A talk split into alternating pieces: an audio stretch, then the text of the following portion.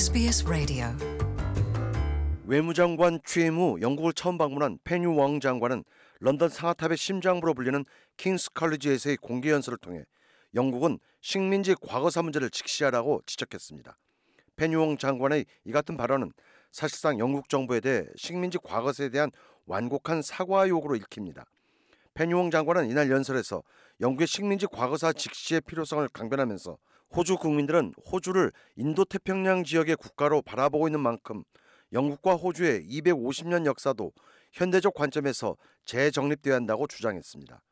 즉 영국 역시 인도태평양 지역에 대한 현대적 인식을 수용해야 한다는 지적입니다.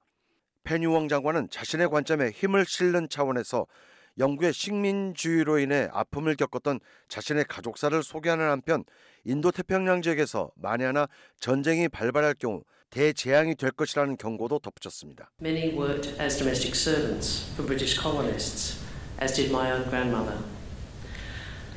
Sometimes such stories can feel uncomfortable for those whose stories they are. 페니 웡 and 장관은 당시. 수많은 사람들이 영국 식민 지배자들의 하인이나 노예로 일을 해야 했고 여기에는 내 할머니들도 포함된다면서 이 같은 과거사가 매우 불편하게 다가오지만 과거를 정확히 고찰해야 현재와 미래를 제대로 직시할 수 있다고 말했습니다.